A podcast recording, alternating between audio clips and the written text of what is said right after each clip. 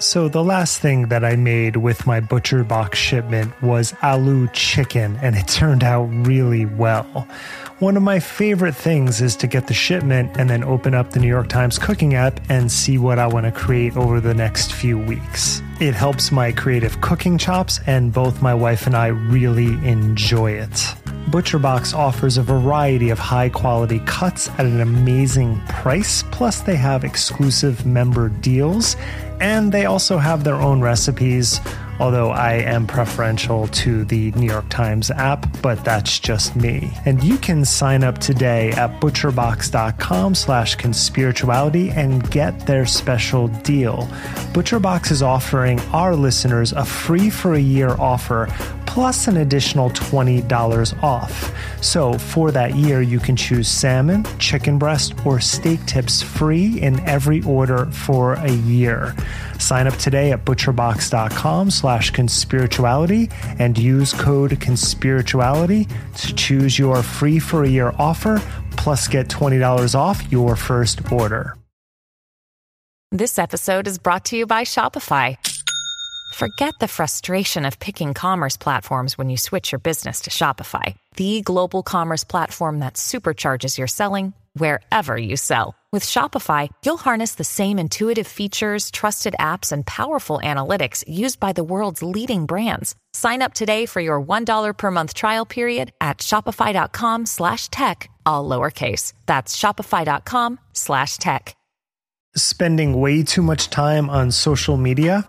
Derek here from Conspirituality, and you might be able to break the cycle of doom scrolling on Elon Musk's haunted Twitter by tuning into the Crooked Media podcast offline with Jon Favreau. I have been a Crooked Media fan since the company was founded, and I'm really excited to be talking about offline because it's a different kind of Sunday show. It's a chance to step outside our social media fueled news cycles and hear smarter, lighter conversations about how chronically online existence shapes the way that we live, work, and interact with the world around us. Each week, Jon Favreau is joined by notable guests like Stephen Colbert, Hasan Piker, ContraPoints, Margaret Atwood, what?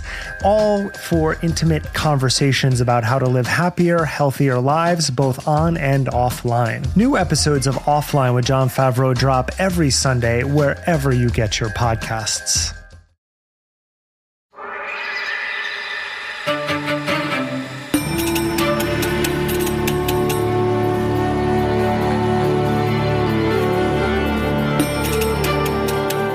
Everyone, welcome to Conspirituality, where we investigate the intersection of conspiracy theories and spiritual influence to uncover cults, pseudoscience, and authoritarian extremism. I'm Derek Beres. I'm Matthew Remski. I'm Julian Walker. I'm Jake Rockatansky. And I'm Travis View. Those are some familiar names. We are on Instagram at Conspirituality Pod. And of course, you can access our Monday bonus episodes through Patreon or Apple subscriptions. I want to mention really quickly I was recently on the Jordan Harbinger show to talk about our book, Conspirituality. We had a great conversation.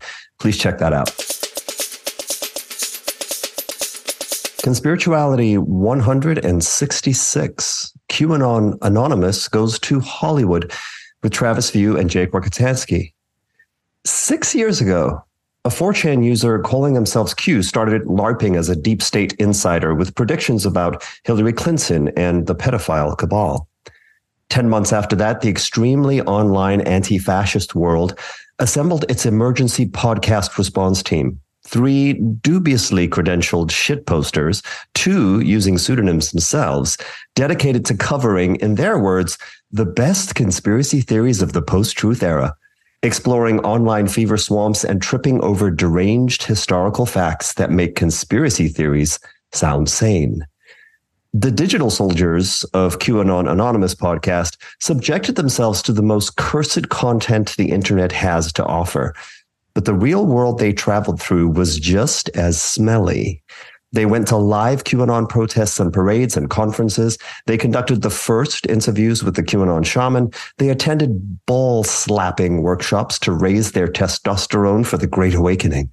They caught COVID, many, many times, all for the cause. And now, as their reward, they get to see their favorite red pilled celebrity and Mel Gibson's favorite personal Jesus, Jim Caviezel, star in the documentary Sound of Freedom.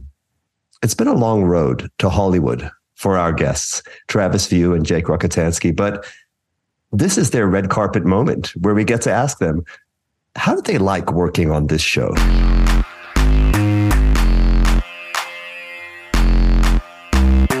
Welcome, Jake and Travis. It's so great to see you finally and to have you on. Hey, it's a it's a pleasure to be here. Yes, thanks for inviting us. Yeah, we started Conspirituality a couple years after QAA, and I just want to say you guys really blazed the trail, and we've been really appreciative of your work.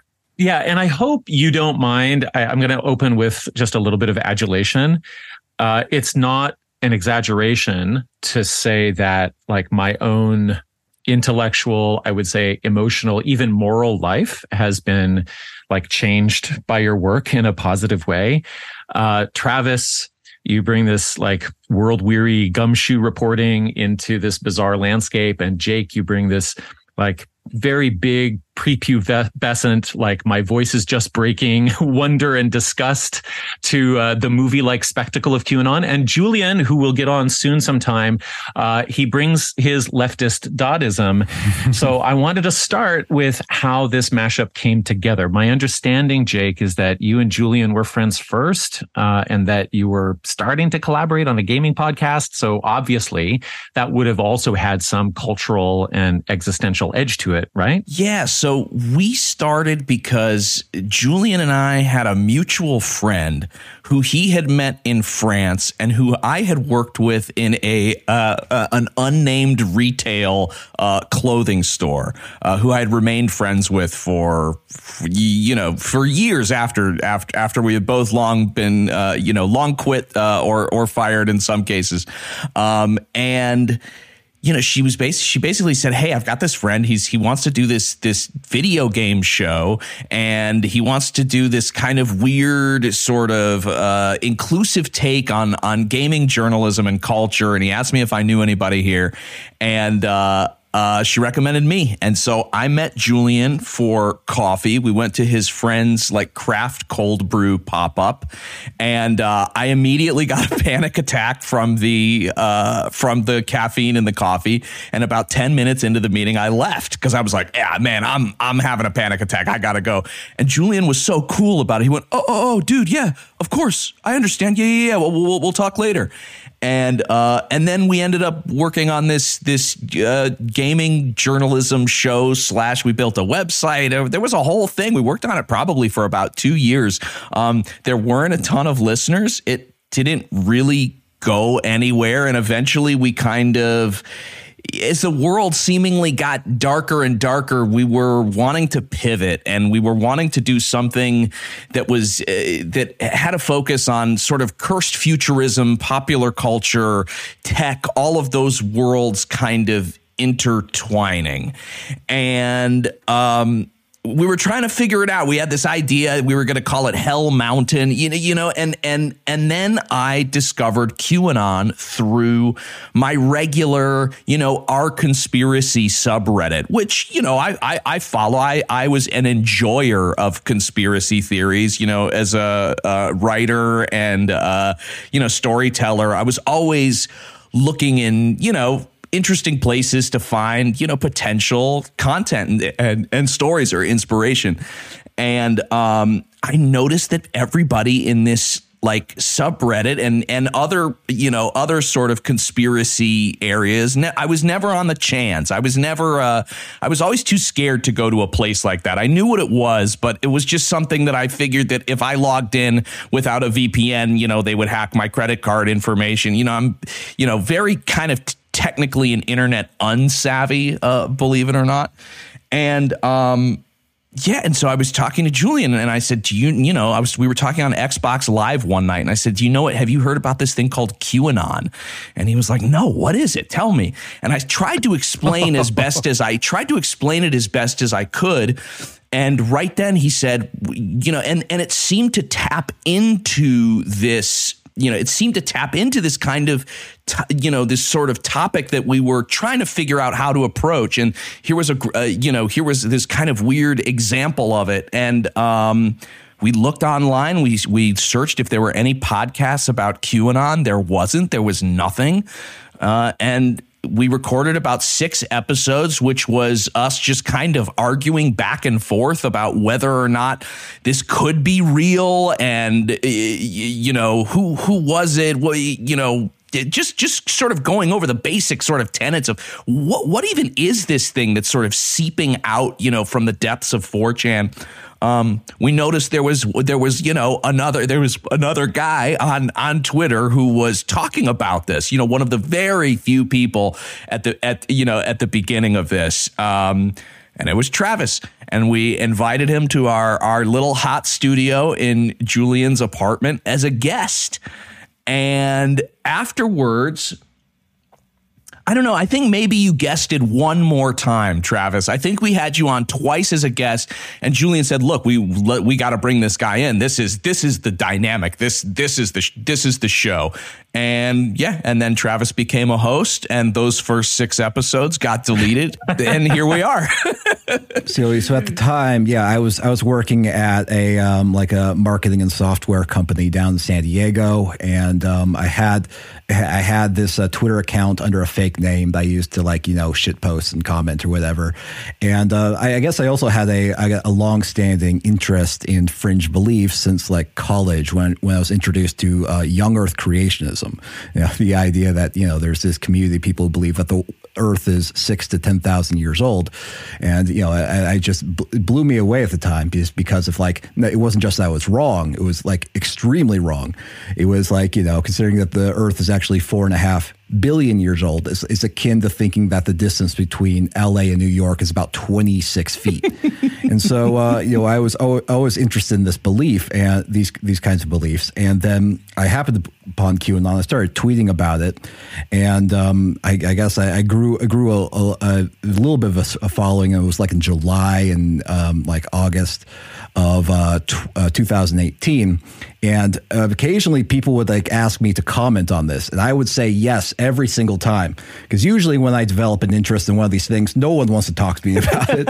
Um, but uh, uh, but uh, but in this particular one people seemed interested enough in what i had to say to ask me. So and so yeah julian was just one of a handful of people who was like oh hey you want to talk about this thing that has been consuming your mind for the last couple months on on our podcast I said, "Yeah, sure, that sounds great. I'll I'll drive up to L.A. It was about like like it's like it's like a two hour drive from where I was, um, and so." Um, and so yeah that's that's how i that's how i met up with them so i'll ask i'll ask your julian about this separately but Jake, you said that he said, "Oh, this is the dynamic." Mm-hmm. Uh, what what's like the the the basic elevator pitch on what you feel that dynamic is? I mean, I'm I'll be totally upfront. I you know I when I first started looking into QAnon, um, I was kind of pilled on it.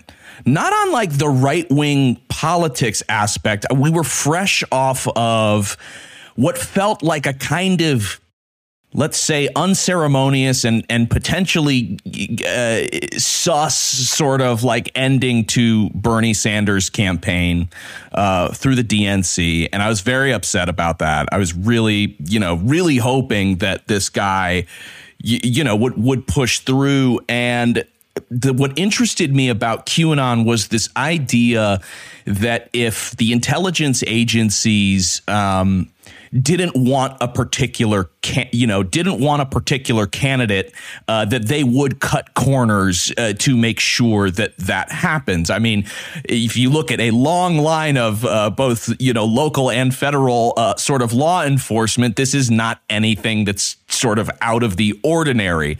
Um, and so I was approaching it from that perspective. Julian, uh, you know, as as a lefty, you know, was also not a huge fan of the intelligence agencies and was willing to kind of meet me sort of halfway on that in in this struggle to sort of figure out what was tr- what could be true and and what wasn't. And Travis is is a tried and true skeptic and a stoic. And so him uh, sort of existing as the arbiter between this conversation of somebody who is uh, wanting to believe and and wanting to you know wanting to find an explanation uh, for the things in the world that are unexplainable sometimes, uh, and, and, somebody who is you know well versed in in lefty politics and has a great under you know much better understanding of, of history than than I do. You know, I was a theater major, so you know take that for what you will.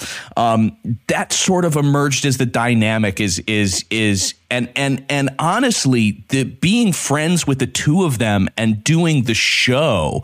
Um, in a lot of ways probably saved me from going further and further down the rabbit hole because I started to look at things through a skeptic perception. I started to learn, uh, learning more about lefty politics, uh, uh, allowed a healthier outlet uh, for some of the anger I was feeling about the current sort of status quo of of each political party. And so I kind of think that that dynamic has sort of persevered you know i'm definitely and unfortunately and sometimes it's sad because i i miss i miss because i look at everything now you know very skeptically. It's it's like when you're a screenwriter and you go to the movies mm. and you're breaking down every bit and you're going, okay, well here's the, the okay, there's what they're trying to do. Okay, here's the act break. Yada yada. yada. It sort of ruins them for you. Um, but I, I I feel like that's kind of still where where we are. You know, I want to be, you know I want to believe Julian's willing to hear you know to hear me out. Um, and and and Travis comes in with the hard the you know the gumshoe like you like you were saying the origin story is great. All right, so you guys drop your first episode in August of 2018. Um, obviously, Q's been posting for for some eight months or something. That August 2018 month is the same month in which the world starts to see the first cable news footage of these enthusiastic, like merch wearing, sign waving QAnon folks at Trump's rally. And, and the first one is in, in Tampa, Florida. Um, at that point, about 10 months or so into the Q drops in the aftermath of Pizzagate.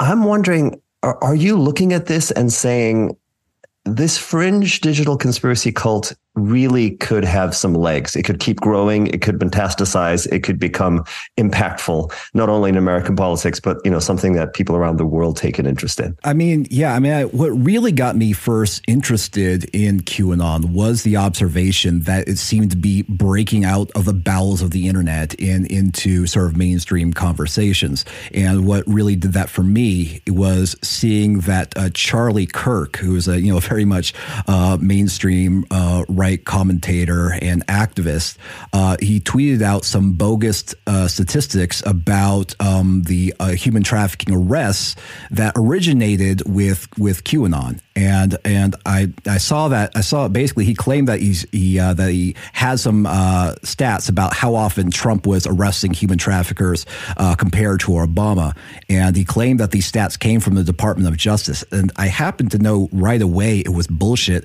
because the Department of Justice doesn't actually uh, immediately release arrest statistics. It actually takes them years uh, before they uh, arrest the, those kinds of numbers, mm. and so I, I tracked where they really came from. I found out they came from QAnon. It was it wasn't just the fact that uh, you know QAnon was making up this this nonsense. It struck me that that that this QAnon nonsense was being amplified and laundered by someone with hundreds of thousands of views who talks over the country, who appears on Fox News, who met with the president. Mm. Uh, that really struck me. It was like, oh my god, this thing is is is uh, is gaining more influence and clout than it should. And so that sort of what made me take, I guess, a real focused uh, interest interest in the subject matter. And then uh, about, like I said, that, that same month, it was, it was July 2018, it was when that Tampa rally happened. Well, all of a sudden, all these Q people were uh, made themselves very visible. They wore Q, "We Are Q" shirts, and then that was just further evidence to me that's like, wow, this is, thing is again breaking out of the internet and then onto uh, into the minds of mainstream Republican pundits and into Trump rallies and into the physical world.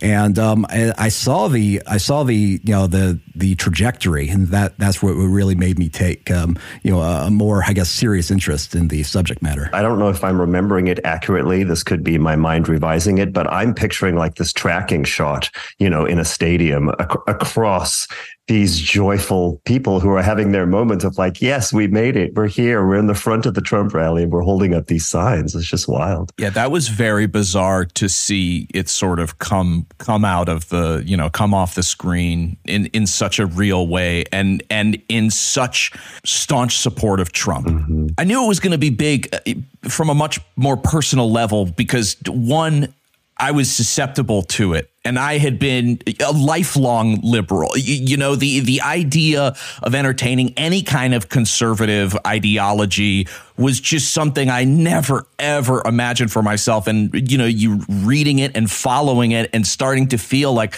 oh man, man, I wonder if there, I wonder if there's something here. I knew it was. I knew I knew that it, it had the potential uh, to to you know, so to speak, pill a lot of people. But also uh, from a storytelling perspective, this was you know in the in the early days um, you know it was exciting. It was, you know, high level, you know, or, you know, uh, claimed to be high level intelligence that was seeping out through coded messages, you know, on, on this, you know, anonymous sort of message board and, you know, making these wild claims like, uh, you know, Hillary Clinton was about to be arrested or had already been arrested and that the entire establishment was about to be dismantled from a story perspective perspective, it was it was big. And and like we talked about you know ad nauseum on the podcast you know there was this almost kind of tom clancy element to it. Everybody who followed it felt like they had inside knowledge or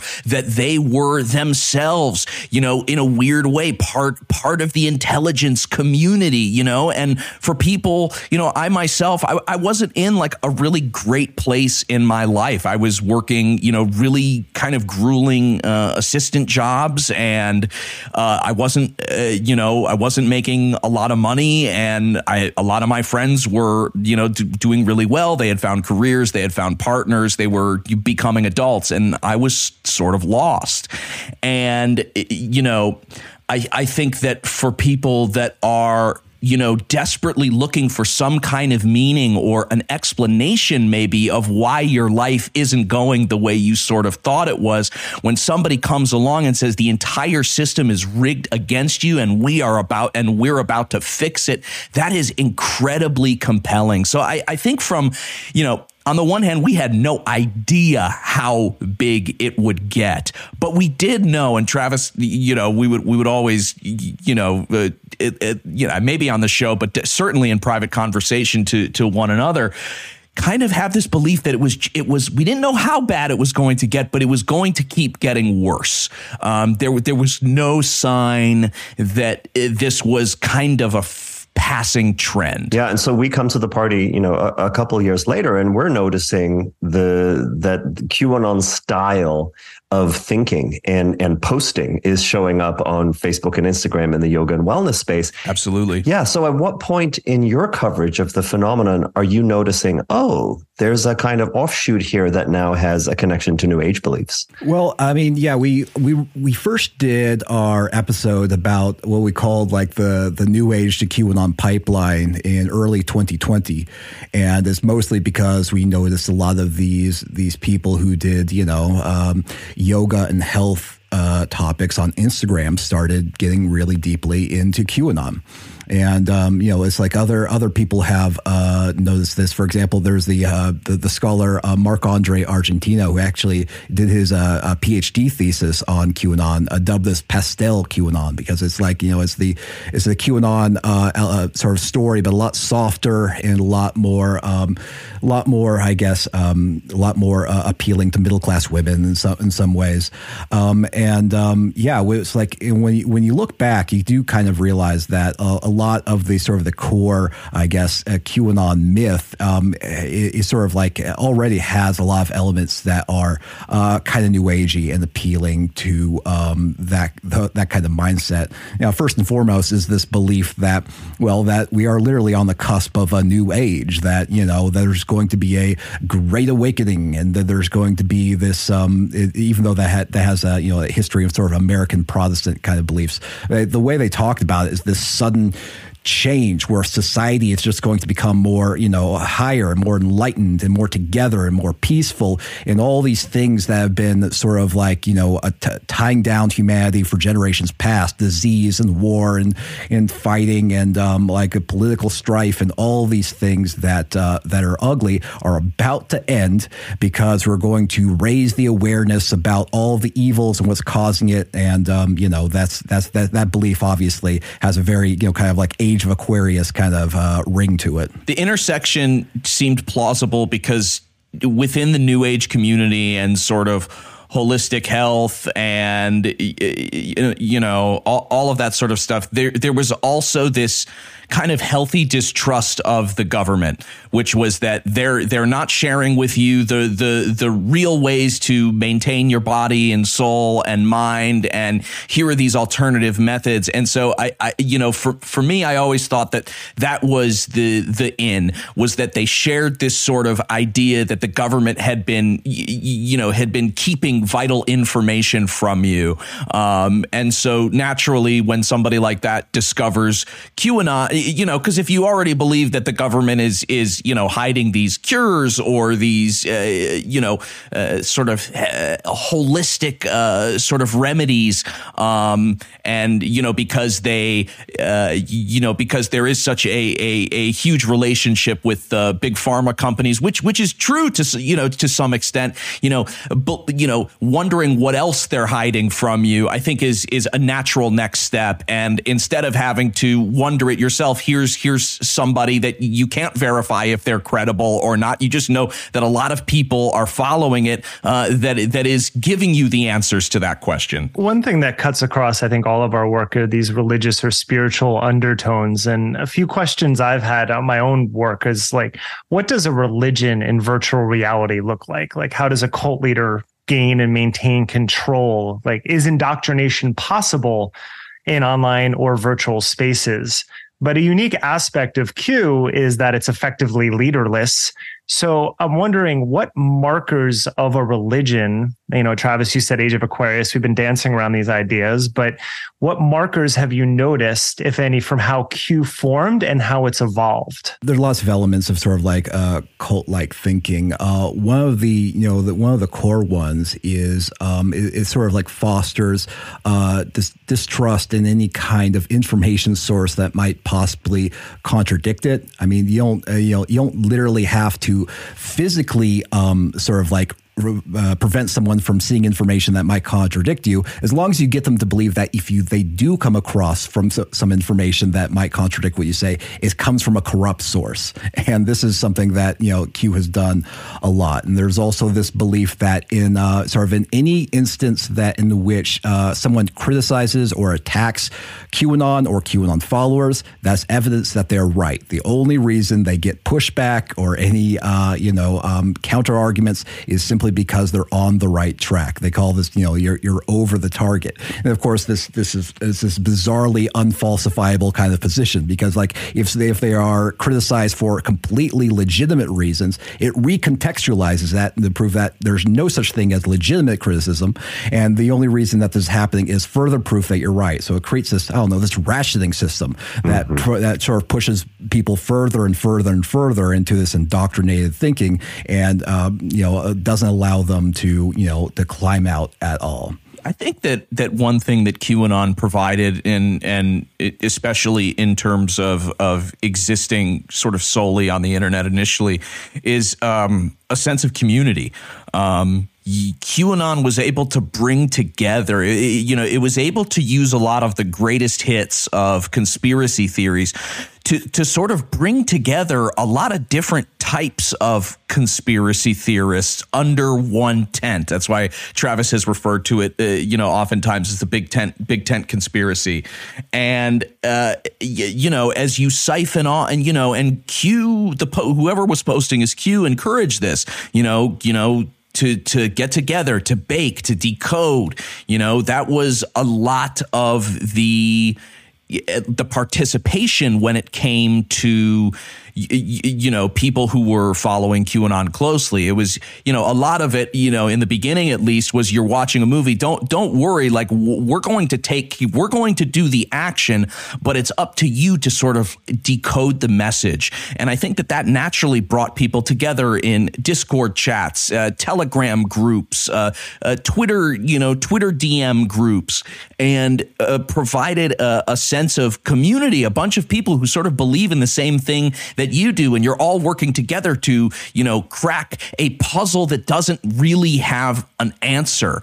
Uh, um, and uh, to me, I think that in some ways that mirrors religion. you know, as it you know, eh, in in the ways that religion is kind of healthy. You know, uh, when I was growing up, I went to synagogue. It was a community. There were I had friends that I knew who I went to Hebrew school with. We shared this special connection, mostly complaining about you know how boring Hebrew school was. Um, but there is that element, and if you're a you know if you're kind of lonely online, and like I was saying before, maybe things you know IRL aren't going so great. You know, being surrounded by a group of people that are all so excited and getting together and talking about this and decoding it and all of that stuff. I, I think that in a way it, it it mirrors maybe some of the healthier aspects about religion, but with a belief system that is you know in, inherently negative. Well, Jake, I'm I'm glad that you brought up the the the individual and heroic interest that digital soldiers can take as they pursue the meaning of the drops because I think that partly answers the question of leaderlessness that everybody, in a sense, becomes a leader. Everybody becomes deputized to figure out the truth, not by actually doing anything in the world, but by or or you know the most that they'll do is post. They'll they'll they'll contribute to the posting culture, but everybody allows is allowed to be a leader in some sense, and that's very new with regard to you know cultic behaviors and dynamics. I don't think we've seen that before. Very difficult for the old school cult theorists to understand, actually. Yeah. My first job in New York City was as a crossword puzzle editor. And one thing that we were told was that we had to create a lot of easy clues in the earliest puzzles. And then month after month, so people would keep buying because they would have a sense of accomplishment. And then you can start to make them, cha- you can challenge them more down the line, but to keep them bought in, you had to make them feel like they were always making progress. Uh, but speaking of New York, before we move on to Sound of Freedom, and I'm a little surprised you said you weren't uh, techie, Jake, because I still don't really know what a Twitch is, and I, I know you, you you've lived in that space. But recently, Union Square has historically been a place where the, the progressive gatherings happen. George Floyd, like anytime there's a murder, any you know that's that's space I spent most of my time in New York in that area. But we just had an influencer incite a riot there, or at least be charged with inciting a riot. And I'm wondering what kind of crossover you see with an event like this, where someone who's charismatic, who has a following in the gaming world that I honestly don't know too much about, can rile up a crowd to violence. And does that cross over with any of the figures that you cover on the podcast? Hmm, that's a really good question. Don't know. I don't think that it's impossible. Um, but at least from what we've seen in terms of you know i mean it, at least in in the twitch sort of space there are absolutely some uh you know q qanon uh, uh, QAnon uh, Twitch streamers uh, like uh, Red Pill seventy eight, and um, you know, there's a, a, handful of others who don't necessarily stream on Twitch. They'll stream on DLive or they'll stream on um, you know, a, a different sort of network. But those tend to be sitting at home talking about don't worry guys it's all unfold you know it's all to unfold as uh you, you, know as it's supposed to and we're just sort of here tracking it and and enjoying it together. You know we're sitting back with our popcorn. Now when you get to some of the higher l- levels, uh, you know, talking about Q-pilled politicians or you know people like uh, uh, Michael Flynn, uh, you are getting people out into the world, and obviously, as we saw with with January 6th, you, you know uh, that is a, a perfect example of of this kind of ideology. These communities coming out of the internet, getting together, and causing uh, real world violence.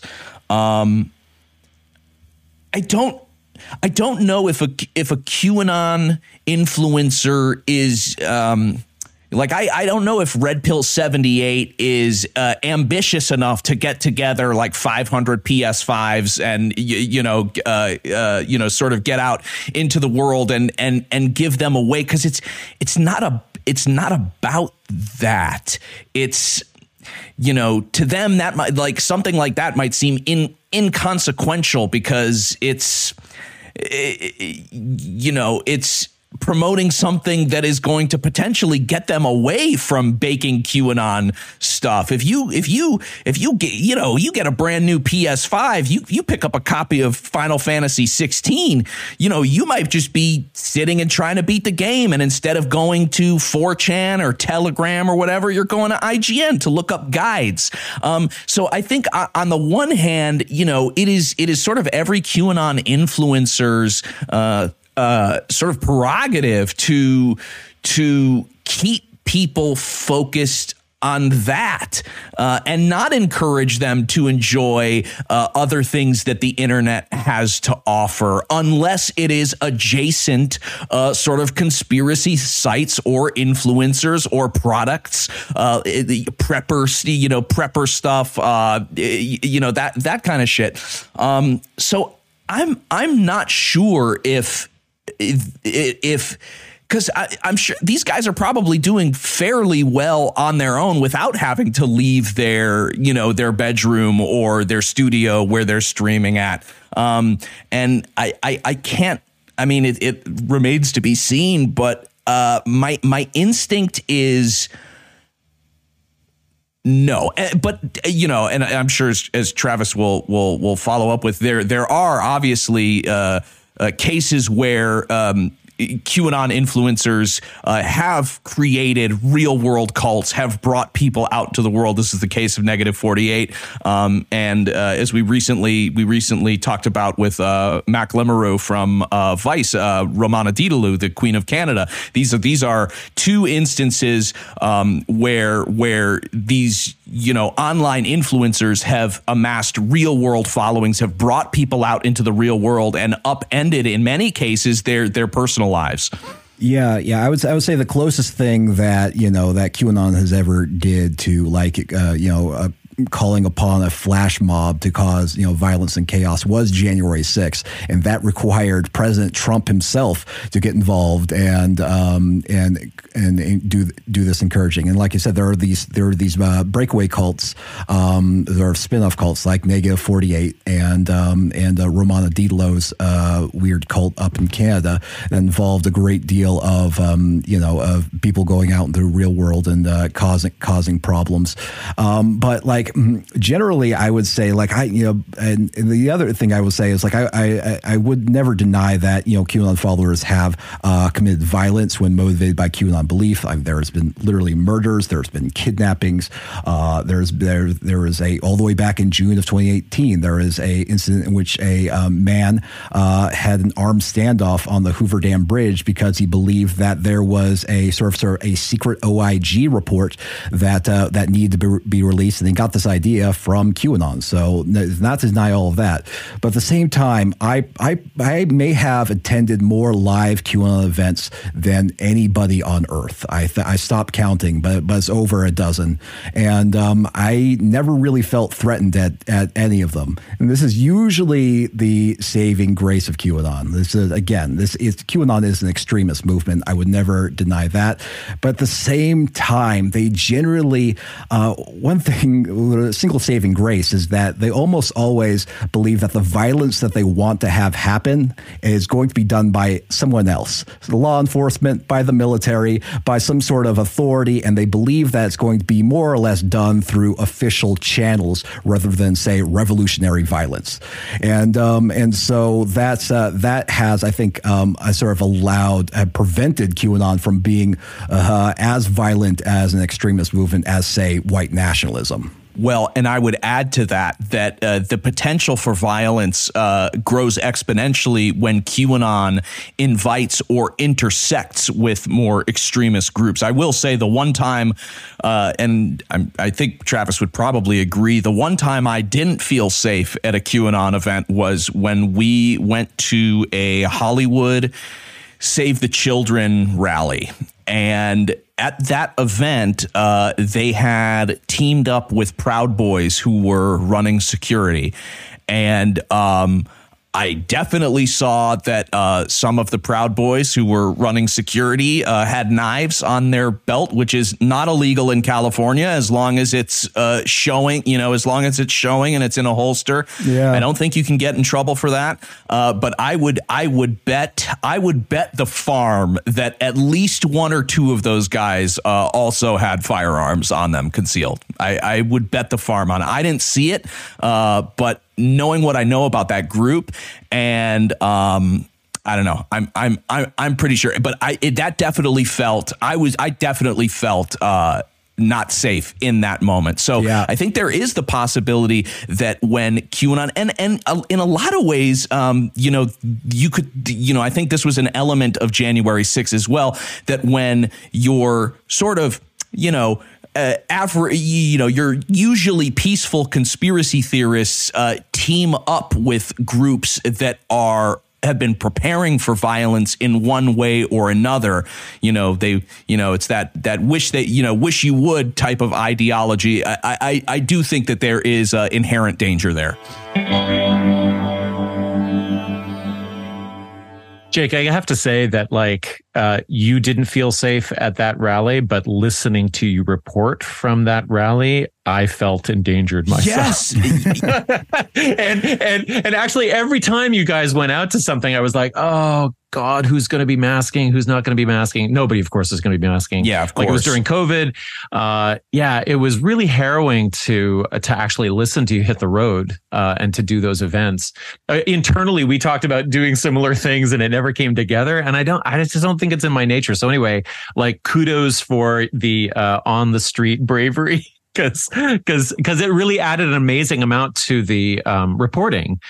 Uh, I also wanted to pick up on something that you said that I haven't really considered before with regard to, you know, would the typical QAnon influencer encourage or indulge themselves in really rich gameplay or would they like offer consoles to people or whatever and and the way you said it i haven't really considered it before that there's actually an ascetic streak. There's like a really disciplined stick to the message like we're only going to focus on this particular sort of these comms and nothing else. I haven't really thought about that aspect of it combined with the fact that so many of these people are really alone and isolated. They're living quite sequestered, almost monastic lives, uh, which is another aspect of the religiosity that I haven't thought about actually. Well, because gaming can be a community as well. And if you are introducing or encouraging your followers to dip their toes into other communities, I mean, odds are, eh, depending on what game you're playing, but odds are you're going to run into people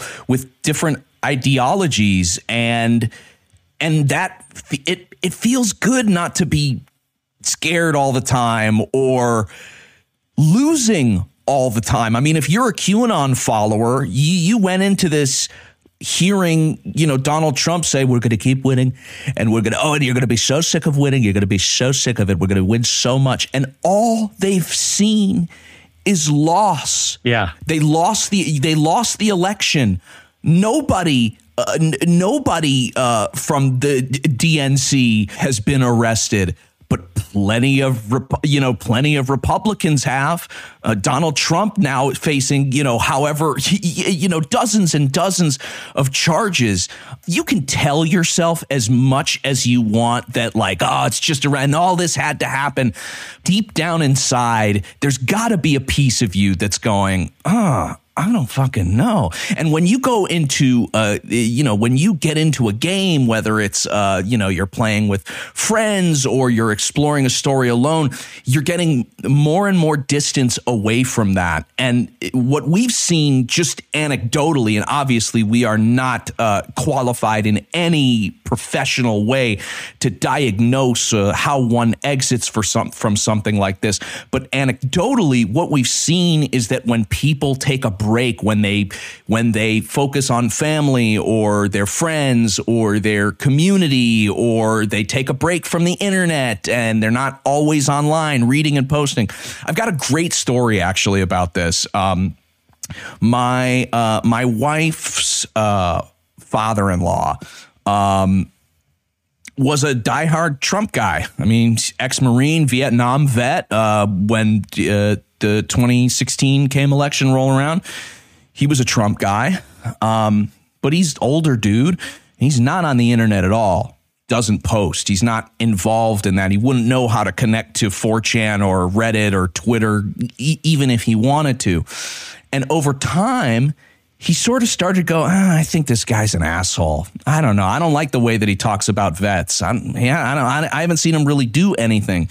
And I watched in real time as this guy completely disconnected from the Trump ideology. And I was trying to think about it. I was like, well, what's different here? And the first thing that immediately came to mind is like, well, he's not connected to this online world in any way. He doesn't have a group of people online that are kind of puffing each other up and reassuring each other and saying, no, no, no, no, no, no. Actually, actually, that idea that he's bad, that's that's you're you're being brainwashed, or or um, you know, that's what they want you to think. That's the narrative that they want you to do. There was no coercive sort of control online, and this guy just sort of disconnected on his own. And so I, I think that that is a, a, a, real risk for influencers in the QAnon sphere that uh, more time spent away from discussing QAnon content or being in chat rooms or live streams where, you know, they're going over the message of the day. They're, you know, what's the news of the day? How can it be baked? Here's what this means. Did you guys see this story? Oh, what about this?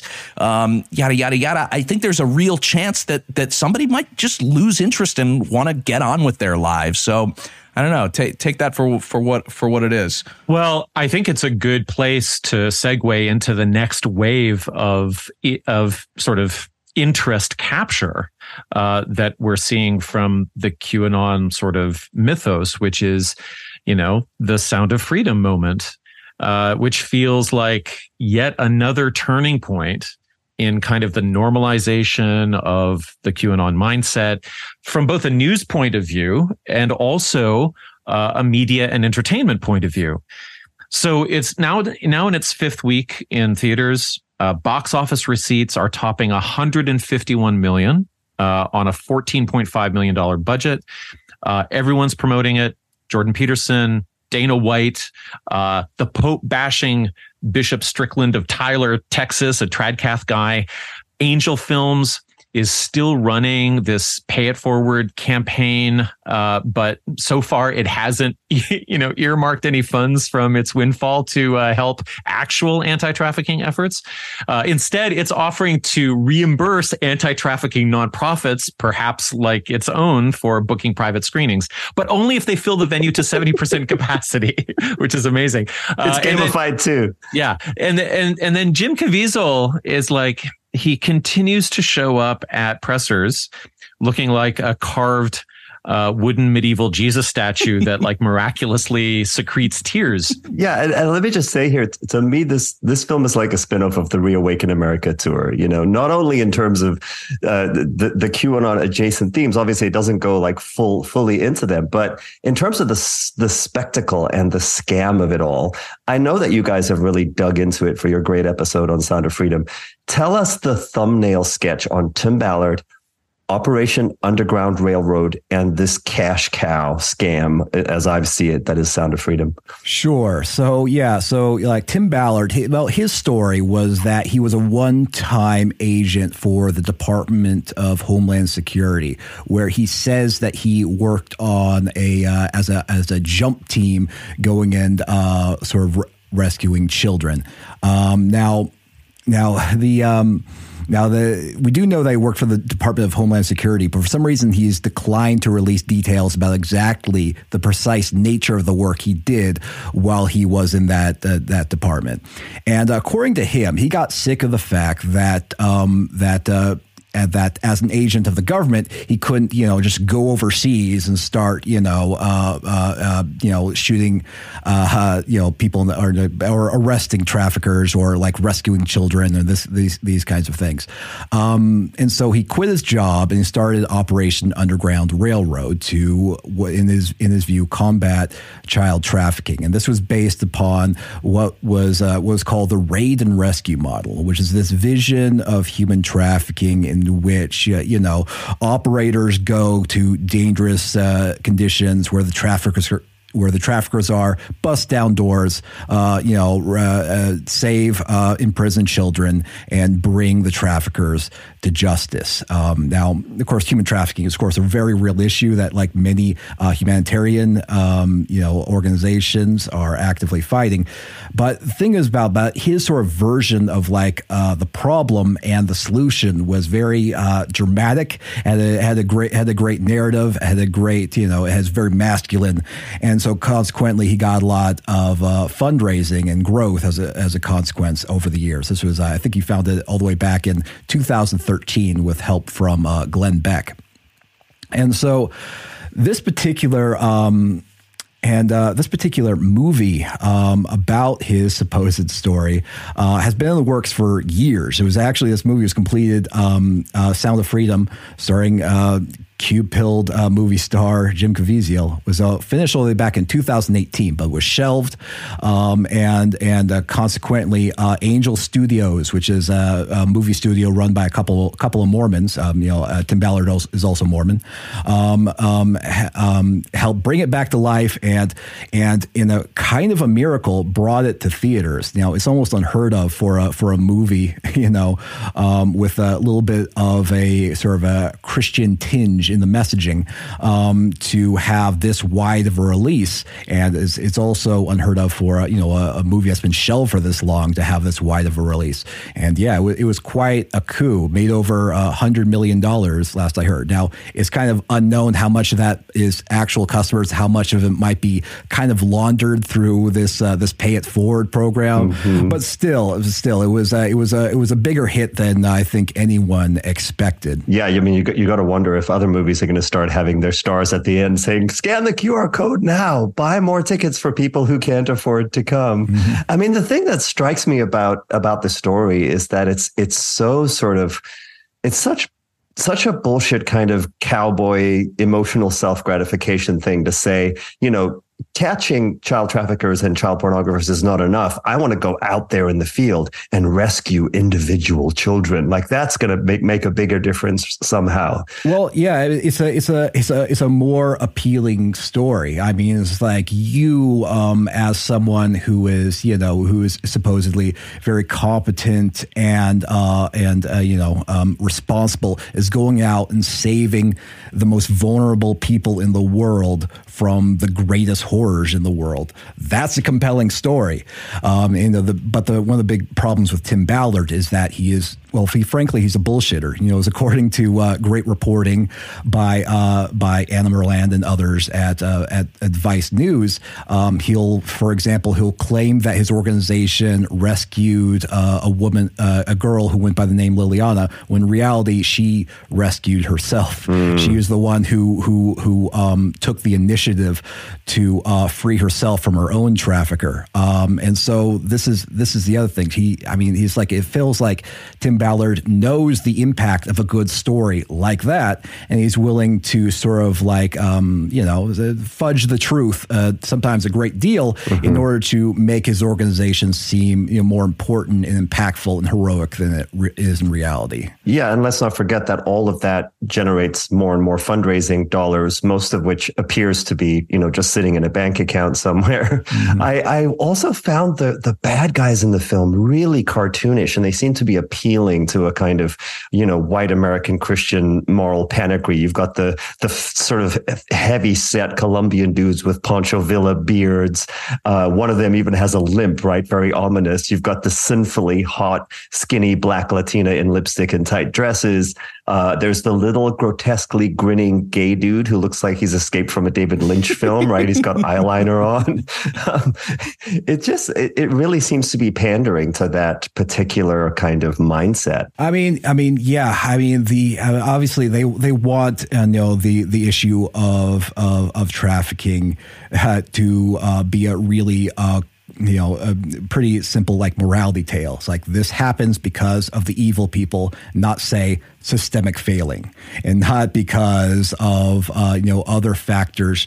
Uh, and they also don't want to, um, you know, they they yeah. So they they yeah, so they want to create this this this this kind of tale that you know falls in line with the idea that like, well, you know, the bad things happen because of the evil people who are just just like hate God and are evil, and they'll be solved by the good people who love God. Yeah, and not only that, the the the fat Colombian guys with the beards are like Marxist revolutionaries, right?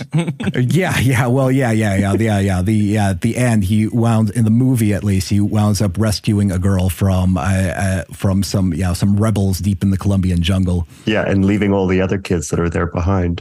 Yeah, so this kind of brings me to my maybe sort of unpopular take on the movie, which is that that it doesn't work.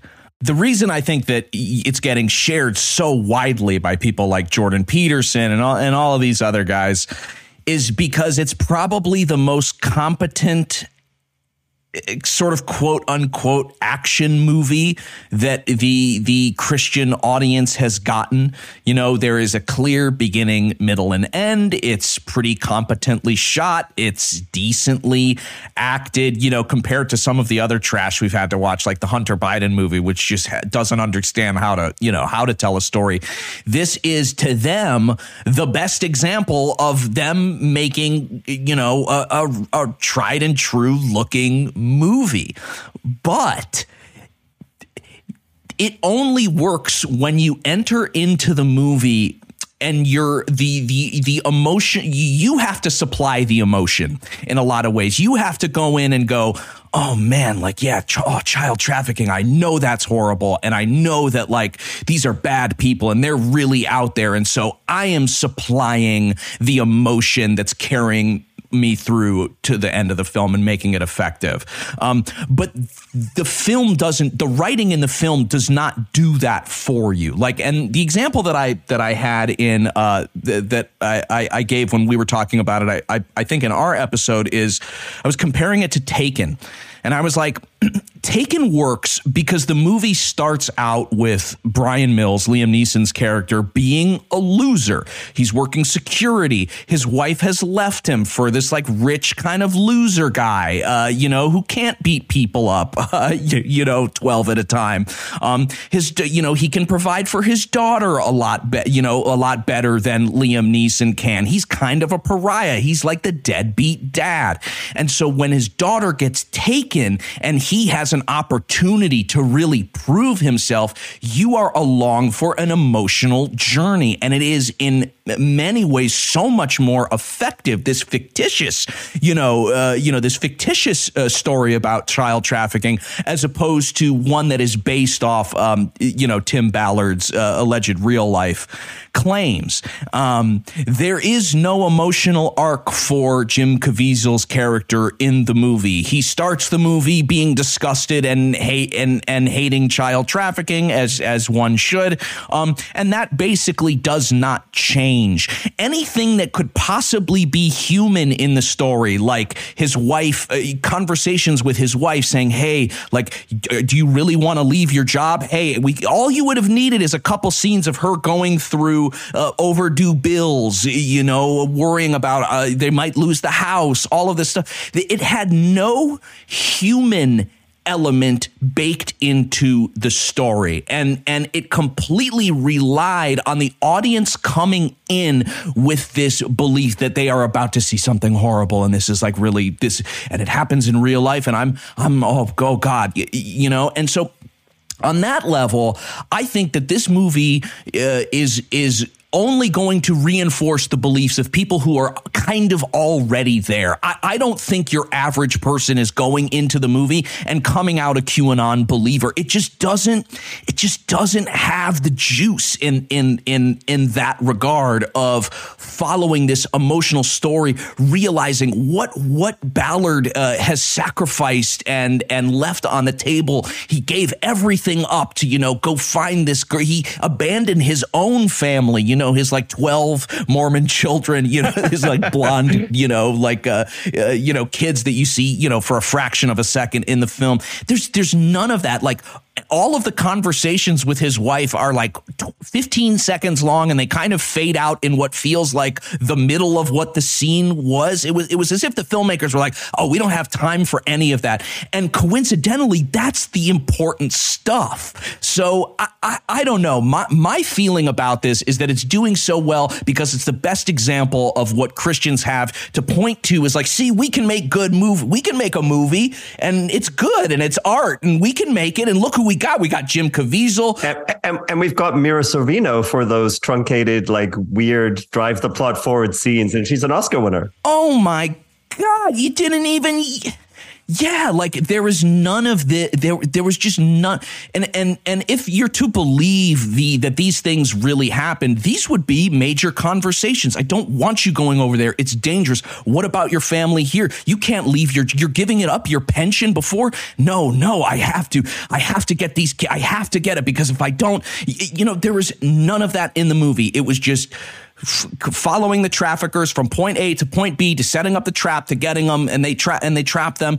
There there's no stakes unless you supply them yourself. And I'm sorry, but that's not the job of the audience. So ultimately, she's a good trad wife. Sure, she just kind of nods and goes, "Yeah, whatever you want to do, honey. Yes, I'm I'm terrified of you." Um, but yeah, so that's that's kind of my and maybe that's like my writery sort of thing on it. But I went and I watched, and at first I was like, "Oh, this looks pretty competent. Uh, they know how to they know how to frame a shot. It it sounds good. You know, Caviezel is fine."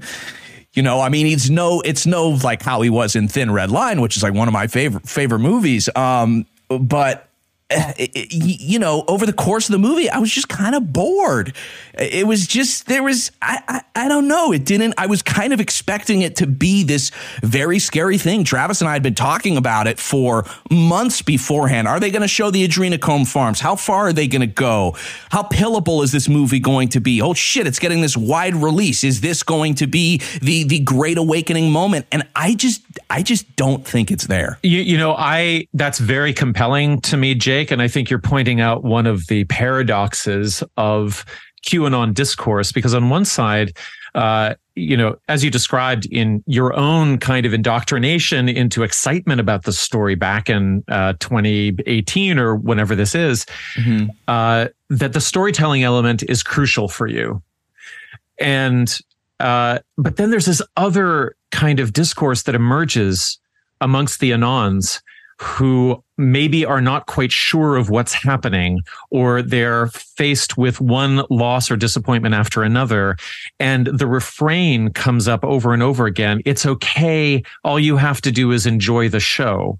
And i think that the filmmakers perhaps had this flawed um, sense that all people had to do was watch Caviezel stare longingly into the camera with his stony face and everybody would know and identify with him. They would already be there. That they didn't have to take the audience on the journey as you said uh, because there's a passive element to the digital warriorship as well right?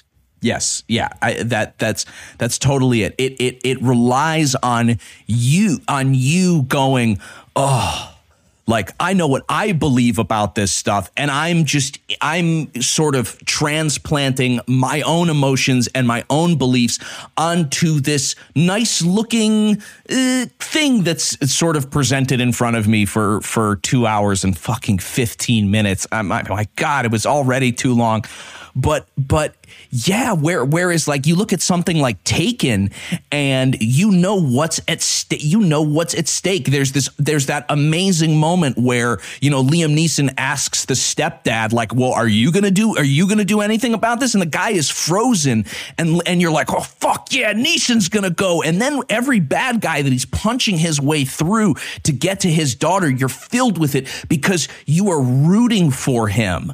There's no the, the filmmakers don't give you any reason to root for Caviezel or, or, or Tim Ballard in the film, other than that y- you already are rooting for them because you you know that child trafficking is disgusting, you hate it, and you just want to go see the see the images and and you want to see really you want to see your idealized self right? Yes. You want to see yourself doing the things that you know that the anti-child trafficker hero does. Mm-hmm. And that's all Caviezel does. And maybe that's why he has to be blank. It almost it makes me think of like he's a weird, twisted link in Zelda or something like that, who doesn't speak, you know, who's yeah. like hardly even there. And anybody can pretend that they're Link. And maybe that's Jim Caviezel's mastery, actually, is that he's a total blank slate. Yeah, there's this moment in the movie that should be like really tense and crazy. And that's when they're on the island and the sort of head cartel guy grabs one of the boys and starts to walk off towards like an isolated cabana. And Caviezel goes up to to stop him. And um one of the goons, you know, pulls pulls out a gun and puts it to his head. And this is supposed to be an incredibly tense, mo- you know, an incredibly tense moment. Um, but it's not at all. The gun looks fake. One, um, right. it, the guy doesn't know how to hold it. Two, um, you know, you know that he's not going to let the kid go. You know, you know he's not going to let the kid go off with the guy. It's gonna he's it's gonna get saved. It's just a- any moment that that could potentially. There's there's another moment where uh, the the FBI or or the the uh, Department of whoever I don't know uh, pulls out funding from this you know uh, island that they're they're going to rent uh, through the use of this billionaire who's willing to help them. And there's a conversation where the billionaire is like, "Well, hey man, like you said that this was you said that I'm I was only into this because it was like government backed. You know, I you know I I, I can't do now. That's a huge problem. That is a conflict. Um, that is something that movies are made of. You have your entire operation hinging on this guy being a part of it, and um, you know, and and and now he's he's pulling out. What are you going to do? You have the whole sting set up. What are you going to do? Um, and then like five minutes later in the movie, the guy just shows up at his hotel room and he's like, I'm actually in.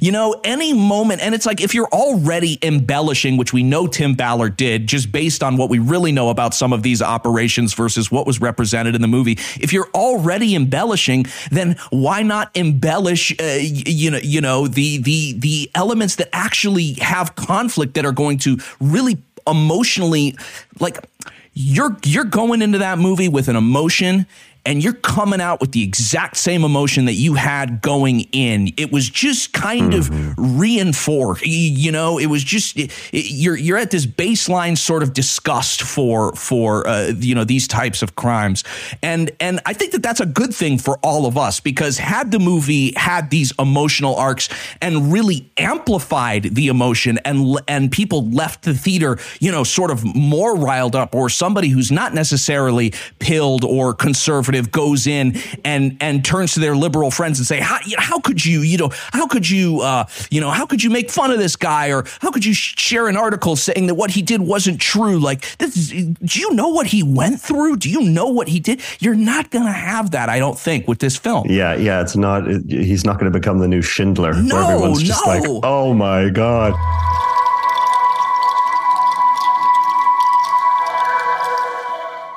You know, I was I was watching the film probably similar to you guys with that kind of eye like how is is this working? And i was looking around me. I, I saw it in a, in a local theater here in marina del rey. Uh, and i noticed the audience seemed to be predominantly female. Um, and, and then there were like some little couples, uh, which which seemed like maybe husband and wife couples. There were some little groups.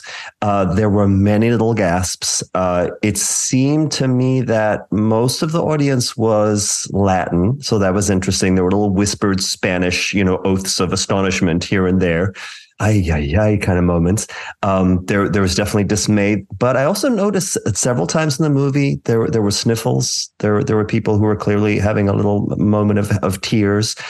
And then there's that that fourth wall moment at the end where Jim Caviezel is just sitting looking right at, at us and telling us, you know, that this is the worst. This is like the modern slavery and it has to be abolished. And the way for you to do this is to use the QR code on the screen to buy more tickets that you can give away to people who can't afford to it or that you can you can, you know, have invite your friends to come and see.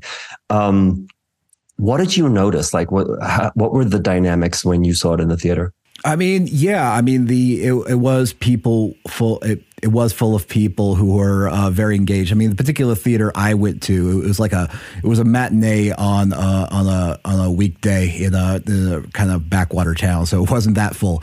But the the people who did attend, I mean, they for example like applaud, applauded after uh, Jim Caviezel gave that speech, yeah. and so they were they were very engaged, and that that sort of speaks to the fact that the people who do support this movie don't see it as an entertainment film; they see it as uh, a kind of like activism uh, the, the, the belief that if people simply uh, watch this movie, then they will have a greater appreciation of this uh, global horror of child trafficking. Yeah, yeah, and and and I, I don't know that people applauded in my theater, but most people were holding up their phones to scan that QR code, right? Yeah, I didn't really. I mean, I saw it in like Burbank, um, uh, and you know, it was a, pr- I mean, for a matinee, it was pretty full. I, I had gotten into a little bit of a conversation uh, with a guy uh, in the line for the um, butter topping that you put on your popcorn. and he had brought either a female friend or a girlfriend or maybe his wife. I don't know, but he was exactly the type of guy who I thought, you know, would be uh, going to this movie. You know, the big chunky cargo shorts, uh, you know, you know, the the sort of operator shades and, you know, um, you know, the the woman that he was with was saying, "Oh, should I? I I don't know if I should put the butter topping on. I'm just I'm so nervous to go see this film." And she turned to the guy and she and she was like, "And he's he's your friend, right?" He said, "Oh, well, you, you know, I I donated to uh, my friend Rick who works with uh, he's worked with uh, Tim in the past." So I was like, "Okay, so first people I meet going into this are like definitely insiders or or you know want to want to be insiders." Um, and yeah, you know, there was a couple sort of like g- gasps at some of the more uh, heinous stuff. You know, when you see, you know, you know, honestly, the best thing that this movie has going for it, other other than um, uh, uh, uh, uh, Vampiro, are the kids. The kids are actually really good actors in the film, and to me, the most powerful moment of the movie is probably within the first 10 15 minutes is when the father takes his children to you know this fake audition that's being used as a sort of um, setup to to kidnap the kids in the first place. And there's a scene where they they put the girl in front of the camera and and the sort of you know attractive uh, female trafficker who becomes a main player later on is making her put her hair down and she's putting lipstick on her. And that to me I felt something because I know that that's real, and I know how, especially you know, um, working in the entertainment industry, how you know children can be. Um, there's a potential to be over sexualized or to you know grow up quicker uh, than they than they should. Um, and and that seemed to be also where the audience was at least audibly in uh, for good reason. I, I, thought that was probably the, the most effective moment in, in, in the movie was was was this this you know young girl uh, being sexualized uh, in front of this photography camera. Um, but other than that, I mean, it was. I don't know. Maybe my own boredom uh, is sort of, you know, fogging fogging my view. But it didn't feel like there was a ton of tension in the theater. It didn't feel like, you know, it wasn't like when I saw uh, Teenage Mutant Ninja Turtles last weekend, where the audience, young and old, were so in. They were gasping at the action scenes. They were, uh, you, you know, laughing at the jokes. There was this commute there was this beautiful communal moment you, you know i it was I, I was sitting next to my wife and then you know to the right of us were like three you know young kids probably i don't know ages you know 5 to 5 to 10 and we were all in it together enjoying it i didn't feel that communal thing. It sort of felt like everybody was having their own sort of individual kind of experience. Um, mine boredom, and maybe others in their uh, uh, uh, sort of um, reassurance uh, that their anger is placed in, in, in, you know in the right direction. Uh, but but I just yeah I walked out of it. I walked into it sort of worried uh, that this was going to be good. Um, and that it was going to be big in the same way that I worried about QAnon, you know, in, in the early stages. And I walked out of it going, eh, I don't know. I don't know you know, and that's not the reaction that I was sort of expecting to have. One great offshoot of your podcast is Man Clan, and I know that's piloted by Annie Kelly and Julian Feeld, but you cover the Liver King, you cover semen retention, and it's one of my favorite things that the whole QAA world has produced because it's really excellent. And I want to know where does Tim Ballard and or Jim Caviezel fit into the pantheon of Man Clan figures? Uh, I mean, I mean, obviously he's projecting this um, this very militaristic um, view of masculinity, like I like I said earlier, that that is intensely focused on protecting the most vulnerable people uh, who are in the worst situations. So it is is a sort of a, I guess a knight in shining, shining armor kind of view of masculinity. So I think he's uh, he's he's been, able, he's been able to ride that to a great deal of success. Yeah, if you look at Tim, you look at Tim Ballard. He's you know a beefy guy. You know, there's often images of him in like a flak jacket. You know, he's like the people's soldier. You know, for the children, which eh, you know, which is definitely what he wants to. You know, what he wants to uh, convey. Yeah. Does he? Does he have his own sort of circle of worship like some of these masculine influencers have? I don't know.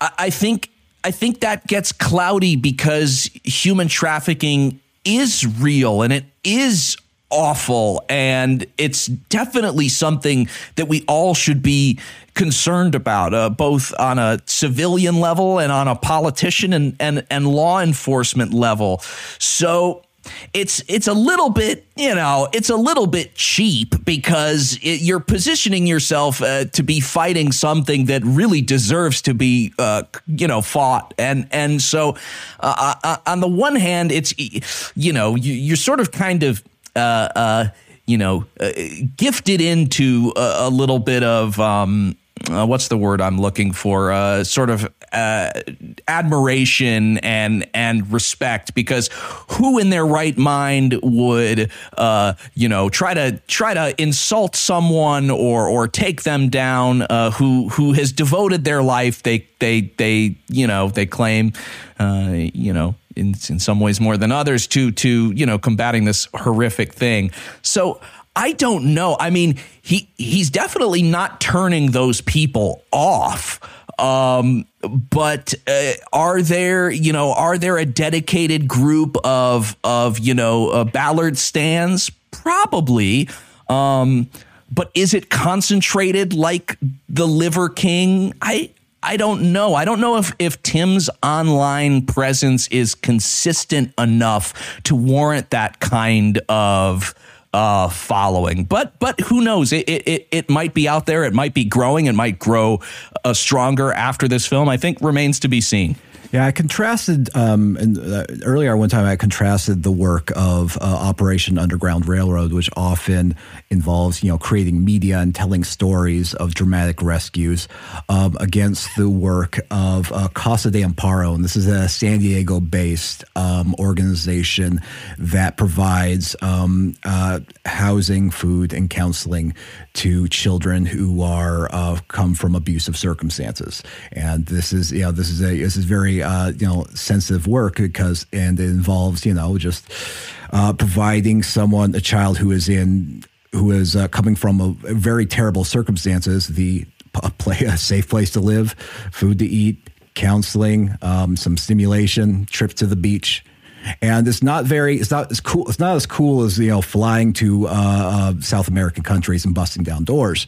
But it's, but but um and it's and it's uh, but it's not it's not dramatic enough to make a movie about but it's far more crucial for uh, helping children if you're serious about it.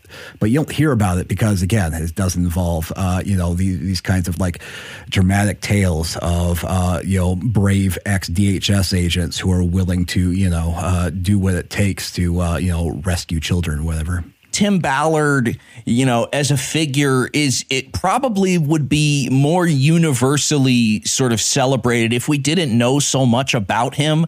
you know, the idea that he sells, you know, sells slots on the helicopter to wealthy, you know, wealthy people who who kind of want to come along for the ride and the ra- there's there's something that um uh, which is interesting because we're, we're we're we're talking about this sort of this this group's foray into Hollywood, but there is a kind of Hollywood element to the group already. You know, the raids haven't gone exactly as they've said. The rescues aren't exactly what they've made them out to be. Um, the, the you know journalists uh, and researchers have have wondered, you know, does this do uh, more harm than good? You know, there there is a case of uh, you know uh, Ballard claiming to rescue somebody somebody who uh, was uh, just a sex worker and didn't necessarily want to be re- rescued. Um, and and and I think that these elements are, you know, make his his story it, it, does it it almost has that for show element which i think to reasonable people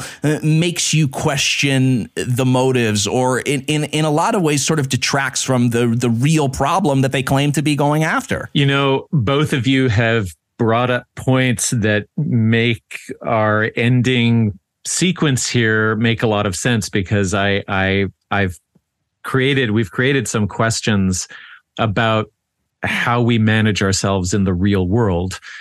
And so the section here in our document is called um, blowback and mental health. and uh, I wanted to ask you first, uh, moving away from Sound of Freedom and away from the screen stuff, uh, Travis. You're doing a lot of wildlife photography. Yeah, uh-huh, yeah, yeah. I have a I have an Instagram. It's uh, it's called uh, Logan Strain Photography. Logan Strain is my real name, so yeah, I post my photos there. And is that helping make this podcast work sustainable? it absolutely is. Um, uh, like the, the, the way I always phrase it is that uh, like uh, somehow uh, because of circumstances, my day job has uh, turned into uh, finding ugliness online, and so to contrast against this, I've found a hobby that requires me to find beauty in the physical world, and um, and so what I what I what I what I and the, the problem is is that like you know it's like I've I've I've spent you know a, a lot more time online on the internet than uh, perhaps I should have over the past couple decades, and uh, I've enjoyed it. I've met people. I've learned things. It's been I've it's been it's been enriching for me. I'll say this, but there's the, there's this risk. Um, you know, there's this cognitive fallacy called you know what you see is all there is. You become convinced that because you read all this posts um, and see all this content that you just have a complete and total understanding of the world because of all the information that's being funneled to you every single day, and it's just not true. It's actually a quite uh, myopic and limited view of the world, regardless of how much content you consume online. Um, you need to be able to, um, you know, engage with things that are a little bit more physical. And now, this might be a hobby that involves physical materials like yarn or leather, or this might be, you know, um, you know, something something else. But for me, it was just going on walks and photography. Now, Jake, I haven't heard you discuss discuss any outdoor activities or, you know, canoeing or kayaking or anything like that.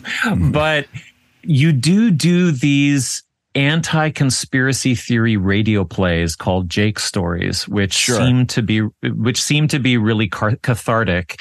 And so I'm wondering if they help you manage this work, uh, if they are enough. Sure. I mean, you know, the the thinking behind those was if all of this stuff is kind of made up anyways, could I also make up a story um, that sort of pokes fun uh, at uh, these ideologies or the people who have sort of structured their their lives around them? And um, you know i mean definitely creative writing is uh, certainly uh, an outlet for me. You know, we we do the podcast and stuff, but I, am also writing uh, screenplays on the side and um, uh, taking on projects uh, that have nothing nothing or or little to do with conspiracy theories. Now, sometimes some of that that work uh, uh, bleeds in. But now I, have also taken the much more um, uh, sort of uh, uh, expensive route of of uh, seeing a therapist for the last I don't know two and a half years. Yeah, excellent choice. That's been really helpful because you know there's you know I, I found myself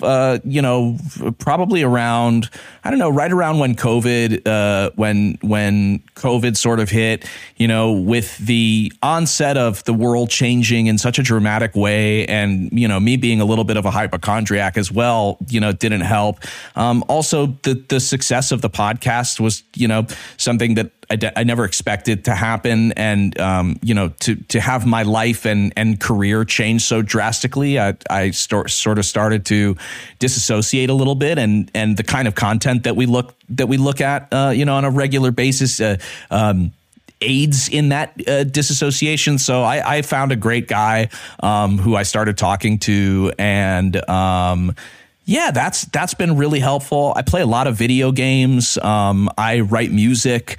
Um, I try to aim my creative uh, sort of brain at things that are positive. Um, and that and and I think that the the stories um, and definitely the the new series that I'm doing with our our our uh, co-host um, Brad Abrahams is definitely in that line. Is is try to aim the storytelling machine at something that is um, not inherently harmful, um, something that that still inspires wonder, that isn't attached to politics. Um, like Travis said, I you know I don't think the human brain is uh, you know, has evolved to read um, everybody's opinion all at once. And a lot of times, when you turn off the phone or you close Twitter or you close Reddit or you close the Discord or tele whatever it is, whatever it is you're on, you you you look up and out to a world that is very different uh, than what you see online. And I think that it is important for us uh, as a species to remember um, that that that is real. You know not to say that what's happening online and people's opinions aren't real. They they they are. There is somebody the, behind that phone typing into an on-screen keyboard um, or you know maybe a, a, desktop keyboard if if if they're not on you know iPad or iPhone. Um, but it's I don't know. It's kind of got nothing to do with you at the end of the day, and I, I, I try to remember that as as much as possible. And you know, who you are is more so what you're out in the world doing as opposed to what you're posting. And uh, I, I, try to maintain a healthy balance. Sometimes you just got to delete the app for a while and, and take a break. And I encourage everybody to do that if you're getting to a point where you're waking up mad. Jake and Travis, uh, this has been awesome. Thank you so much for your time. Uh, fantastic to talk to you, uh, and thank you for all of your amazing work that you've that you've done on this uh, subject for all of these years. It's really, really been helpful for me personally, and I know for a lot of other people. Uh, thanks for taking the time. Thank you, guys. Yeah, our pleasure. Seriously, this has been a wonderful conversation. We should do it again. Thanks. I second all of that. Really appreciate it. Yeah, it's been a pleasure. Thank you for listening to another episode of Conspirituality. We'll see you here over the weekend for a brief, on Monday for our bonus episode, and next Thursday for our main feed feature.